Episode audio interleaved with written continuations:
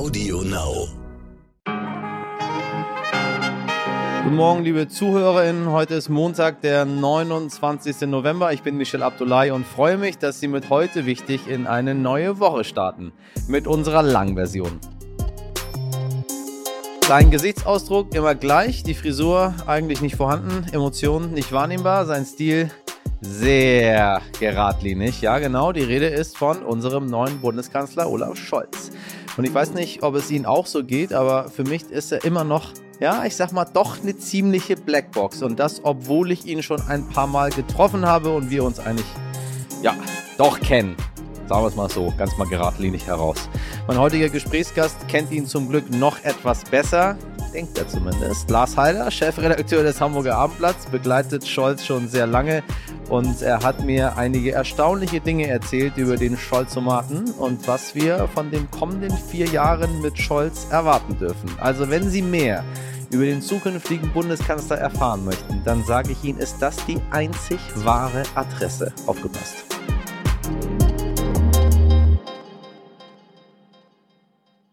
Zuerst für Sie das Wichtigste in aller Kürze. Nach dem Bund steht nun auch im Land Berlin der Koalitionsvertrag. SPD, Grüne und Linke einigten sich. Heute soll das Papier vorgestellt werden. Das teilte die künftige regierende Bürgermeisterin Franziska Giffey mit. Bundespräsident Frank-Walter Steinmeier wendet sich mit einem Appell an die Menschen in Deutschland. In der Bild am Sonntag sagte er, halten wir uns an die Regeln, reduzieren wir noch einmal unsere Kontakte. Steinmeier schlägt Alarm auch beim Blick auf die Inzidenz. Sie beträgt bundesweit 446,7. Wow. Da die Lage in Bayern, Thüringen und Sachsen besonders dramatisch ist, wurden aus diesen Bundesländern seit Freitag etwa 50 Schwerkranke in andere Regionen transportiert. Das war die bisher umfangreichste Verlegung von Intensivpatienten. Sie erfolgte im Rahmen des sogenannten Kleeblattsystems.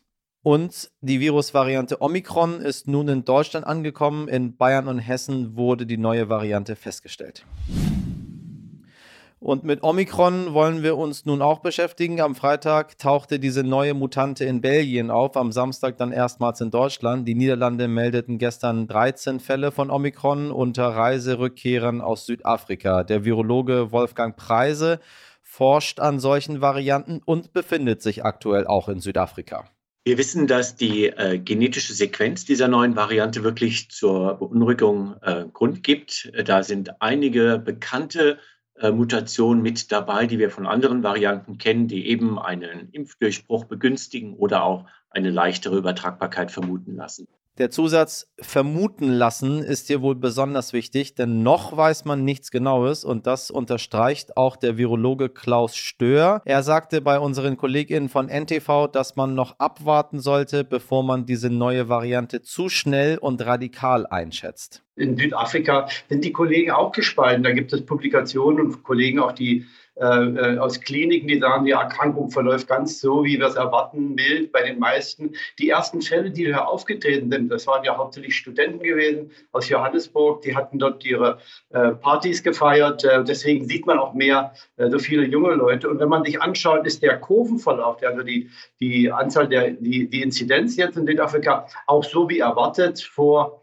äh, Weihnachten, war auch im letzten Jahr die, die Zunahme der, der Fälle zu sehen. Also es gibt sowohl epidemiologisch als auch klinisch keine Hinweise darauf, bis jetzt, dass die Variante stärker besorgniserregend sein könnte. Aber wie gesagt, äh, die äh, molekularbiologischen äh, Befunde deuten darauf hin. Hier muss man das abwarten.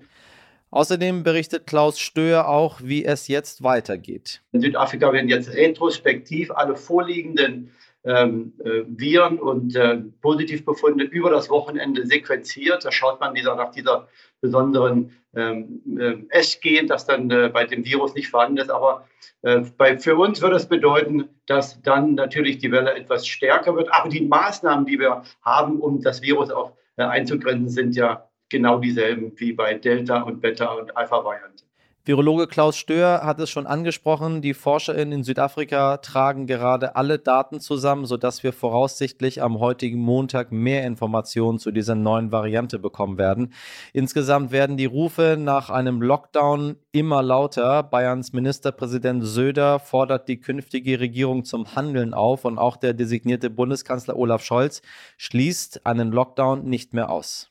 Wir werden alle weiteren Schritte tun, die sich noch als richtig erweisen. Es gibt nichts, was nicht in Betracht gezogen werden kann, sondern es muss das Notwendige getan werden. Außerdem diese Woche wichtig, am Montag beraten 194 Mitglieder der Weltgesundheitsorganisation darüber, wie man sich in Zukunft besser auf eine Gesundheitskatastrophe wie bei Covid-19 besser vorbereiten könne. Am Dienstag treffen sich die NATO-Außenminister erstmals nach Ende des Militäreinsatzes in Afghanistan und der Machtübernahme der Taliban, um über das Debakel zu sprechen. Am Mittwoch ist es genau ein Jahr her, dass BioNTech die Zulassung für ihren Corona-Impfstoff beantragt hat.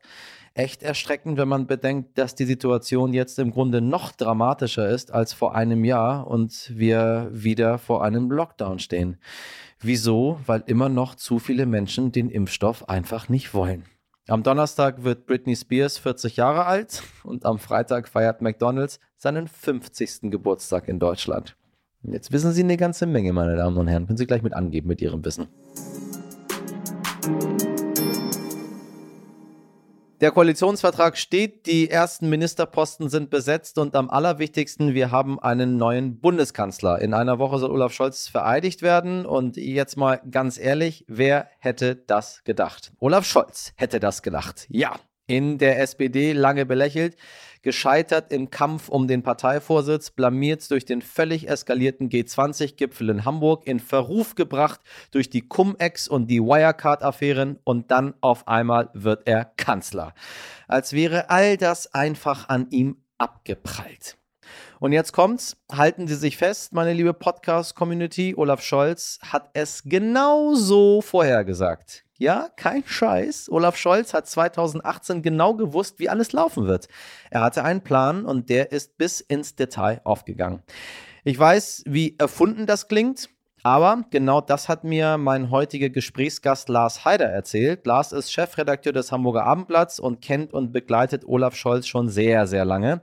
Und er weiß daher einige ziemlich überraschende Dinge über Olaf Scholz, auch aus seinem Privatleben. Zum Beispiel, wieso Olaf Scholz seine Frau nie seine Frau nennt. Also, darf ich vorstellen, Ihr neuer Bundeskanzler. Mein lieber Lars, ich grüße dich. Hallo, moin moin. Ich wusste überhaupt gar nicht, dass du jetzt auch noch äh, äh, neben deinen ganzen Tätigkeiten und neben Leitung äh, ähm, einer Zeitung, dem Hamburger Abendblatt, auch noch Biograf bist. Ich bin auch, glaube ich, kein Biograf, denn was ich geschrieben habe, ist keine Biografie, weil sie beginnt ja nicht damit, äh, wie Olaf Scholz als kleiner Junge war. Und ich bin auch wirklich zufällig dazu gekommen. Es war ähm, in den Herbstferien, die Bundestagswahl vorbei. Ich saß, war vorbei, ich saß mit meinem Schwager zusammen, ähm, der im Auswärtigen Amt arbeitet und sich für Olaf Scholz interessierte und sagte, jetzt wo der Kanzler wird, würde ich ja gerne mal ein bisschen mehr über Olaf Scholz wissen wollen. Welches Buch kannst du mir denn da empfehlen? Und ich zögerte und sagte, Moment, welches Buch? Und dann dachte ich, es gibt, glaube ich, kein Buch über Olaf Scholz. Nee. Das war bis, nee. Den, für den hat sich ja bisher niemand interessiert. Und dann guckt mein Schwager mich an und sagt, es gibt kein Buch über den nächsten Kanzler. Wieso schreibst du denn keins? Du kennst ihn doch ganz gut.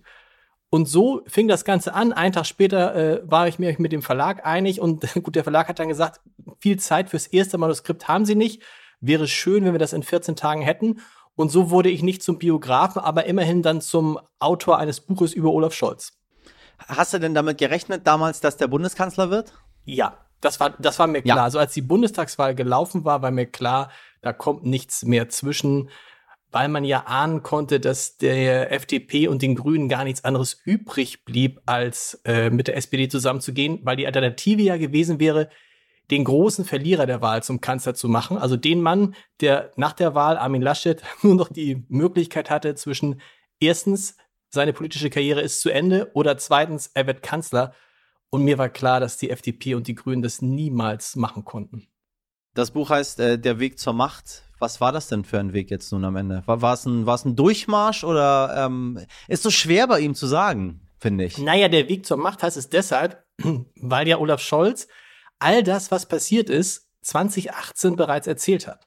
Nicht nur mir, aber eben auch mir. Ich erinnere mich daran, er ging aus Hamburg weg als Bürgermeister und wir trafen uns nochmal und ich sagte zu ihm, warum gehen Sie denn weg als Bürgermeister? Sie haben es doch hier gut gehabt. Die Leute haben Sie äh, gemocht und geliebt und nun werden Sie Vizekanzler. Und dann sagt er, ja, passen Sie mal auf, ich gehe jetzt nach Berlin und in dreieinhalb Jahren ist die nächste Bundestagswahl. Und dann bin ich Vizekanzler gewesen und Bundesfinanzminister und Angela Merkel tritt nicht mehr an. Sag ich, soweit stimmt's. Und dann sagte, und dann, und dann bin ich Kanzlerkandidat der SPD. Habe ich gesagt, Sie werden nie Kanzlerkandidat der SPD. Und sagte Heider, und dann werden die Leute bei der Bundestagswahl 2021 kurz vor der Wahl, sechs bis acht Wochen vor der Wahl, werden sie feststellen, oh, die Angela Merkel ist nicht mehr da, die tritt nicht mehr an. Aber eigentlich waren wir doch mit der Merkel ganz zufrieden. Und eigentlich hätten wir jetzt gern einen, der so ist wie die Merkel.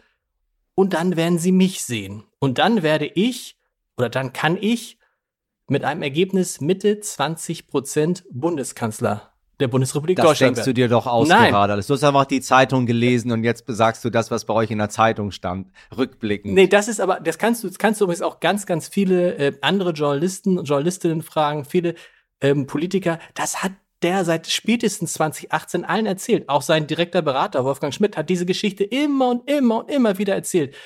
Und ich habe natürlich damals gedacht, der ist verrückt.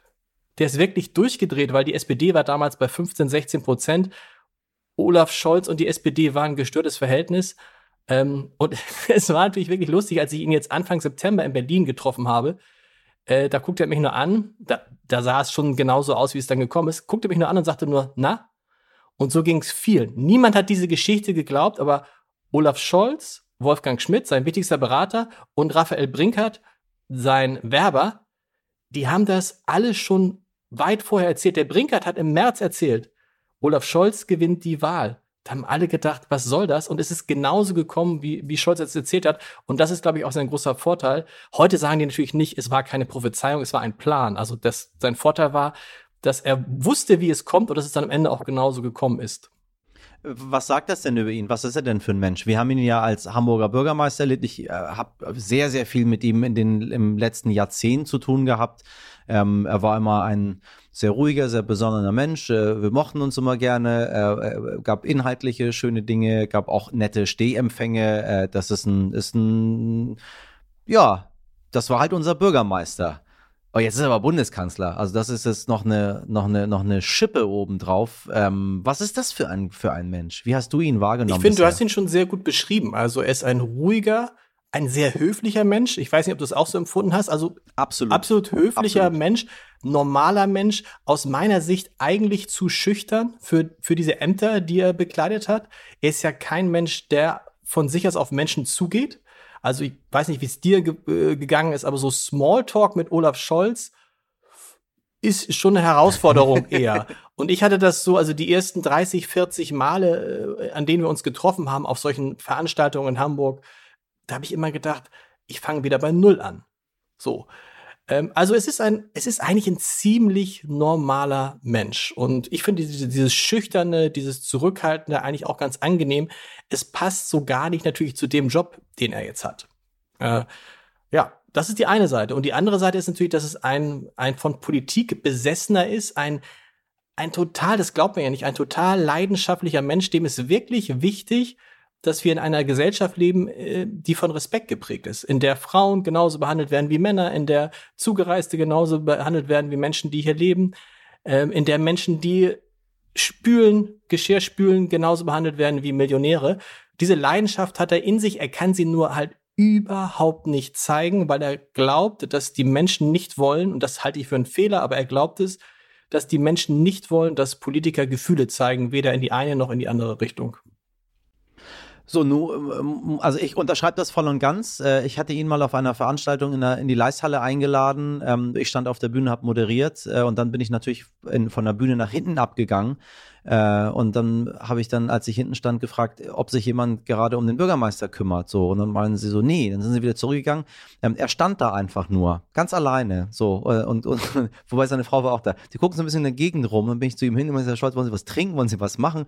Ach ja, warum nicht? So, also so ist er. Aber ähm, wir haben auch einen Olaf Scholz, einen G20 Olaf Scholz in Hamburg gesehen. Wir haben einen äh, Cum-Ex und äh, Wirecard-Skandal äh, Olaf Scholz gesehen. Alles ist an ihm komplett wie Teflon abgeperlt.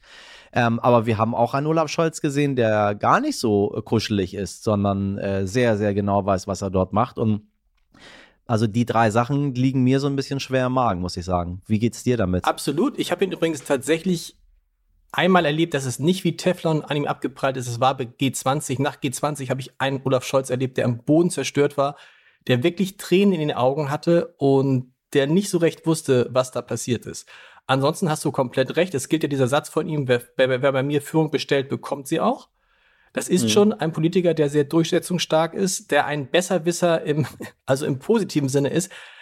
Also Besserwisser können nerven. Bei ihm ist das Problem, meistens hat er, weiß er, kennt er sich besser aus als die meisten Leute, die mit ihm zu tun haben. Und, das stimmt auch, so Niederlagen an ihm, die prallen an ihm in einer Art und Weise ab, wie ich es bei niemand anderen gesehen habe. Es passiert etwas am Montag, was ganz Heftiges. Nehmen wir, nehmen wir an, also an, Montag ist so ein Beispiel, nehmen wir an, damals, als er den, den Kampf um den SPD-Parteivorsitz verloren hat. Jeder andere, Richtig. jeder andere Politiker wäre zurückgetreten und gesagt, ihr könnt mich mal, macht doch euren Kram alleine. Und der ist am nächsten Tag mit seiner Aktentasche wieder ins Büro gekommen und hat gesagt, wir machen weiter, das ändert nichts an meinen Plänen, Bundeskanzler zu werden. Und das ist eine Eigenschaft, die ich nicht so ganz verstehe, die er aber hat. Er hat mal gesagt, ähm, es gibt quasi nichts, was ihn aus der Ruhe bringt. Also der muss gar nicht runterkommen, weil er gar nicht hochkommt. Verstehst du? Der muss nicht runter. ja, ja. Der braucht auch keine ja, ja, ja. Der kommt, den kann nichts aufwühlen. So, und äh, das ist ja manchmal vielleicht so ein bisschen unheimlich, ist aber vielleicht für so einen Bundeskanzler gar nicht schlecht. Was erwartet uns in der Kanzlerschaft Scholz? Also da, das sind ja so Gedanken, die man sich dann am Ende macht. Äh, viele sprechen von Aufbruch. Es hat ja auch so ein bisschen Aufbruchcharakter mhm. gerade. Wir haben noch nie drei Parteien gehabt, die miteinander koalieren. Ähm, die sind alle plötzlich ein gutes Stück jünger. Äh, da sind plötzlich Frauen ganz selbstverständlich. Also eine Außenministerin haben wir noch nie gehabt, sollte so. das Frau Baerbock letztendlich werden. So. Ähm, es, es, es tut sich was. Aber dann habe ich da Scholz auf der anderen Seite, der äh, auch das alles, was du gesagt hast, er möchte eigentlich den Führungsstil von Merkel beibehalten, ein bisschen unauffällig bleiben, ist aber trotzdem ein Machtmensch. Das ist für mich so schwer einzuordnen. Kannst du das mal für mich übernehmen? Was kommt auf uns zu in den nächsten vier Jahren mit Olaf Scholz? Also es kommt, glaube ich, eine Regierung auf uns zu, die eine ideale Kombination hat. Scholz braucht ähm, Lindner, Baerbock und Habeck so ein bisschen um die Erneuerung der Politik und die Erneuerung ähm, der Regierung auch personell auszudrücken. Und die anderen brauchen Olaf Scholz, weil sie ja gar keine Erfahrung haben im Regieren. Und weil Olaf Scholz ja der Einzige ist in diesem Kabinett, der mannigfaltige Erfahrung hat und der jede politische Frage, ob klein oder groß, schon mehrfach durchdacht hat. Und ich glaube, diese Kombination, die könnte vielversprechend sein. Es werden, wir werden uns wundern, es wird gar nicht so sehr Olaf Scholz im Mittelpunkt stehen. Er wird neben sich den, den Lindner, die Baerbock, den Habeck glänzen lassen, so wie das in Hamburg auch gemacht hat. Der wird ihnen Raum geben, die werden sich entfalten können. Das ist eine auch seiner Stärken, dass er bei allem Selbstbewusstsein und bei immer dem Gefühl, dass er natürlich am besten weiß, wie es geht, eben anderen auch diese Fläche gibt. Und man hat das gesehen nach Abschluss des Koalitionsvertrages, wie positiv Habeck und Lindner über Scholz geredet haben. Und ich glaube, da kann was Ungewöhnliches zusammenwachsen, was eben nicht geprägt ist von diesem alten, ähm, äh, am Ende geht es auch nur um meine Partei und am Ende geht es nur um mich. Das ist der eine Punkt. Und was uns auch erwarten wird in Sachen Frauen, ist eine viel stärker auf Frauen äh, ausgerichtete Politik, als sie bei Angela Merkel jemals war. Denn ehrlich gesagt, im Vergleich zu Angela Merkel ist Olaf Scholz ein Feminist. Also keine zwei Gesichter des Olaf Scholz, die dann rauskommen, sondern er wird so weitermachen. Er ist so, wie er ist. Er ist so, das ist, so, das ist, das ist immer so traurig, also wobei eigentlich schön auf der einen Seite, weil ähm, es ist eigentlich schön, wenn Leute so sind, wie sie sind und man nicht irgendwie was an ihnen finden kann. Äh, weiß ich nicht ich bin so unsicher, er ist ob da nicht was anderes noch rauskommt. Ja, man, also wie gesagt, diese G20 Cum-Ex-Geschichten, das, das war heftig. Das ist, das, ist schlimm. Genau, also schlimm, schlimm, beim schlimm, Cum-Ex muss man jetzt vorsichtig sein. Ne? Also es ist ihm nichts nachzuweisen bis hierhin. Bei G20 gebe ich dir komplett recht. Ein, ein starkes Versagen von Olaf Scholz, die größte Niederlage bei ihm. Kein anderer hätte das eigentlich überstanden, glaube ich. Ähm, er hat sich da wirklich äh, total verkalkuliert, ja. Aber du sagst es, wir wissen, was wir bekommen. Also wenn man, wenn jetzt jemand erwartet, Olaf Scholz wird jetzt ein charismatischer Redner werden in den nächsten vier Jahren, der wird uns mitreißen, der wird uns und, und Menschen äh, fangen, der wird irgendwie ein zweiter Barack Obama, da kann ich sagen, äh, äh, wir haben den Scholz, den wir gewählt haben, den bekommen wir jetzt auch. Das ist genau der, das ist ja dieser Satz, ne? Wer bei mir Führung bekommt, bestell, äh, bestellt, bekommt sie auch. Man kann auch sagen, wer mich will, der kriegt mich so, wie ich bin weil er kann sich gar nicht verstellen. Er kann sie nicht verstellen und er will sie nicht verstellen.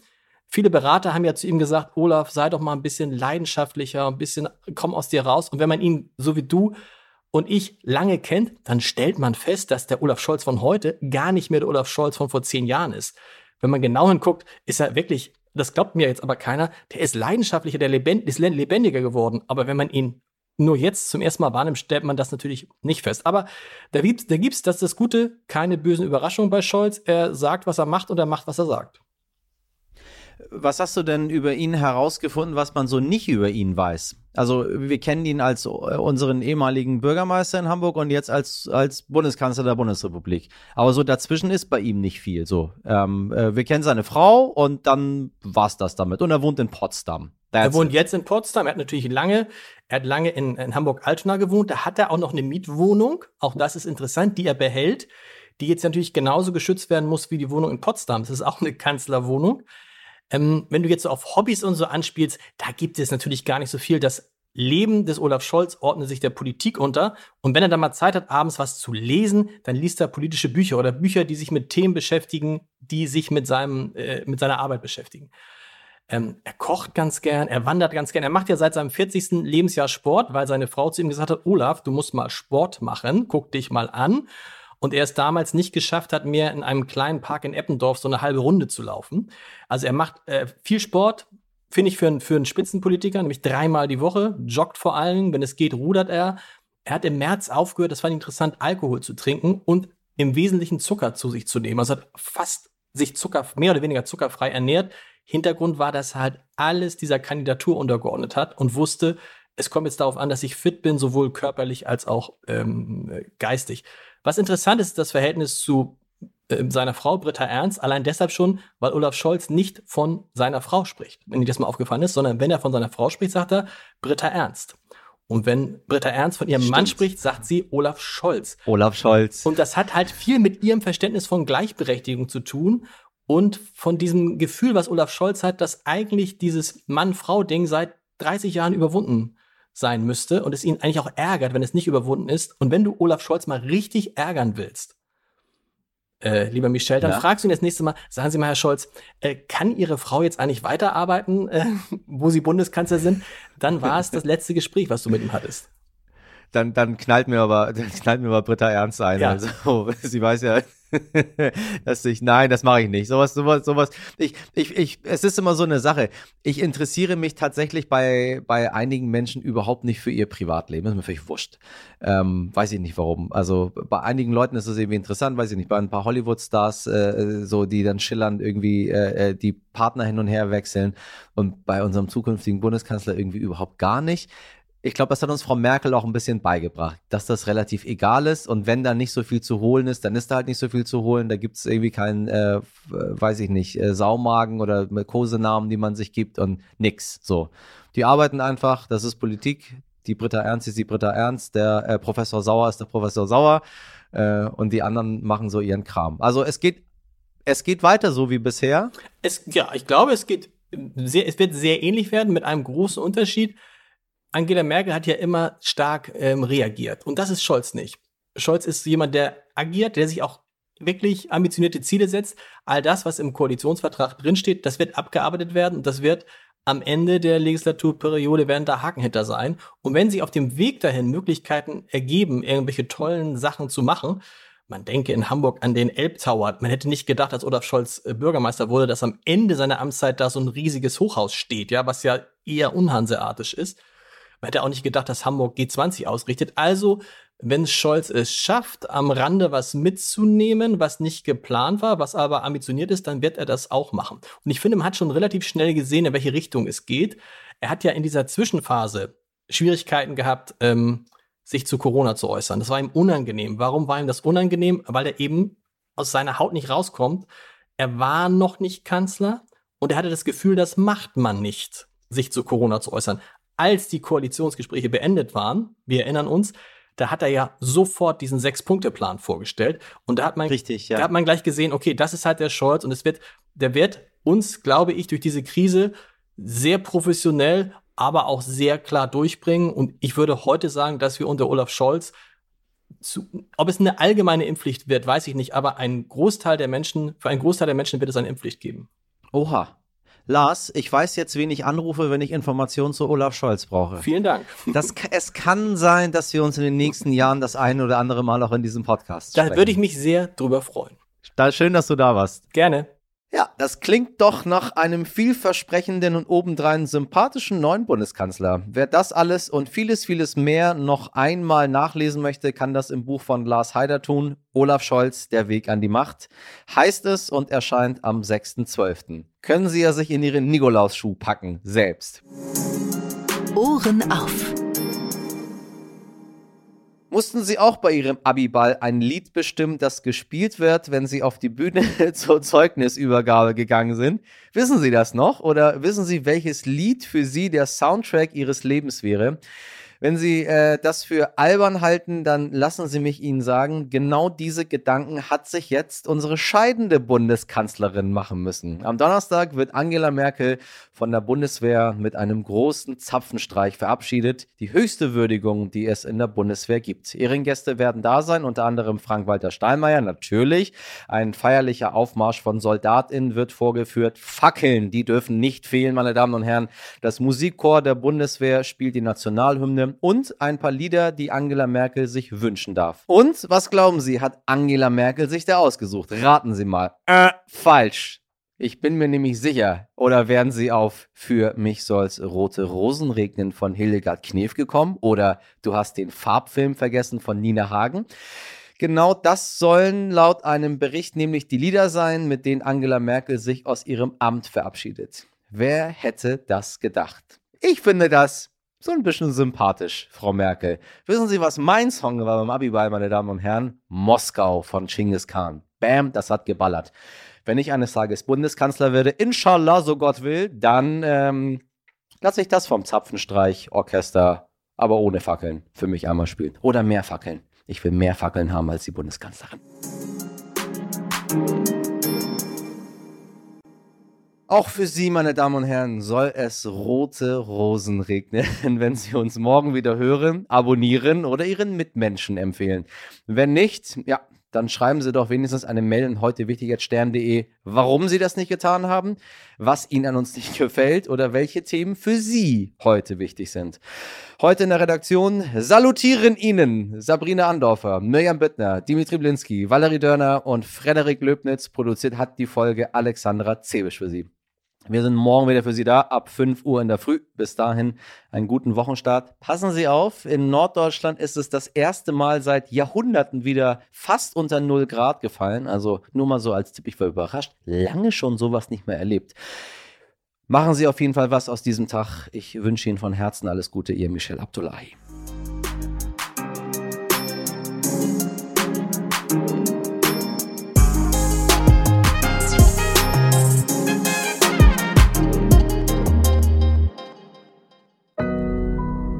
Audio Now.